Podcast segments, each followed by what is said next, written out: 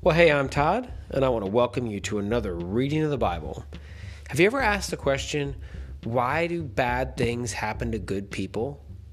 Well, that's an idea that comes from Eastern religion called karma, and that is not a Christian principle. We know that our actions are not necessarily tied to our happiness. We know that the things that we experience are not necessarily tied to what we receive in this life. We may do everything right and still experience pain and sorrow. And I think that's what we're going to illustrate today. Because reminder, Paul and his whole missionary crew, they've traveled over to Macedonia and they have preached the gospel, and many people believe, one of which we know to be Lydia. Lydia has welcomed them into her house after being baptized with her whole family and she has set a table for this missionary journey to continue. So we're going to hear how it continues in that particular place. Acts chapter 16, verse 16. One day, as we were going down to the place of prayer, we met a slave girl who had the, who had a spirit that enabled her to tell the future. Okay, so remember the place of prayer is beside a riverbank. So picture a riverbank on a Mediterranean coastline. It's beautiful. And everything is serene, and you're going to pray, but there's this girl and she's been possessed by a demon and she's able to tell the future. We also know that she's a slave girl, which means somebody owns her. And so, if you ever wondered if slavery is a new thing, it is not a new thing. As long as humans have existed, evil has existed, and therefore slavery has existed. Slavery is always wrong, and God never condones that we should have slaves.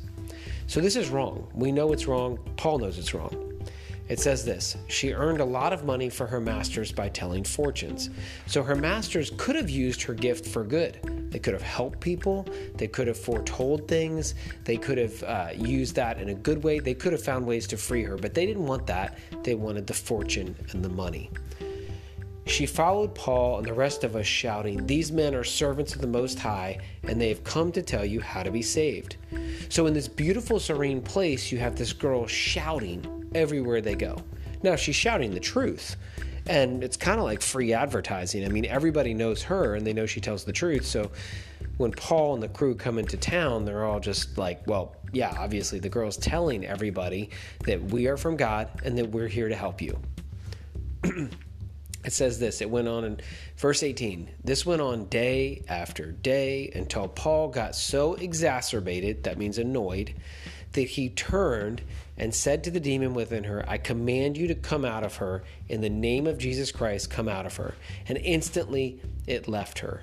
So we should have this miraculous moment. This girl was healed. She's no longer possessed by a demon.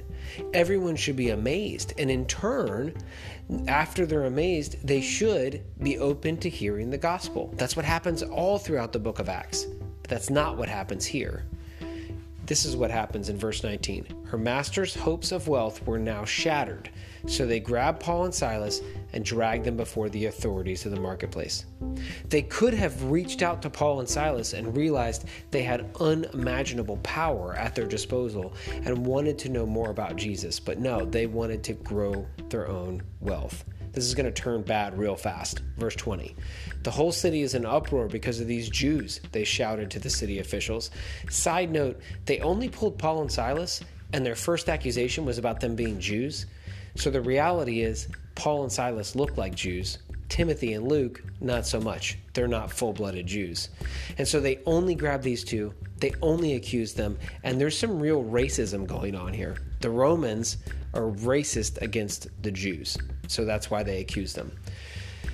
It says, they are teaching customs that are illegal for us Romans to practice. A mob quickly formed against Paul and Silas, and the city officials ordered them stripped and beaten with wooden rods. They were severely beaten, and then they were thrown into prison. The jailer was ordered to make sure they didn't escape, so the jailer put them into the inner dungeon and clamped their feet with stocks. Paul and Silas have done a good thing by freeing this slave girl from the demon.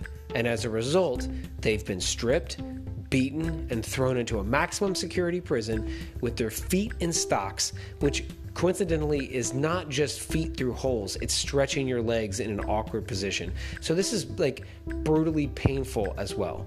They've been humiliated and they've not had the chance to share the gospel. If you've ever done something good only to be repaid with bad, that's what Paul and Silas are experiencing. And just because we're Christians doesn't mean that our lives are going to be good. Just because we try to preach the gospel doesn't mean we're always going to have a favorable result. And so I want to pray for us to have courage to be able to share even when things don't go our way. God, you are such a good God. You are a loving God. And yet we are in a broken world that is full of evil and hate. And God, I pray that we would have the courage to be like you to share the message, to chase after people, and to help them find what you have so freely given to us, even if it ends in bad things, even if it ends in evil acts against us. God, we love you. We know that in eternity all these things will be made right. And we pray this in Jesus' mighty name. Amen.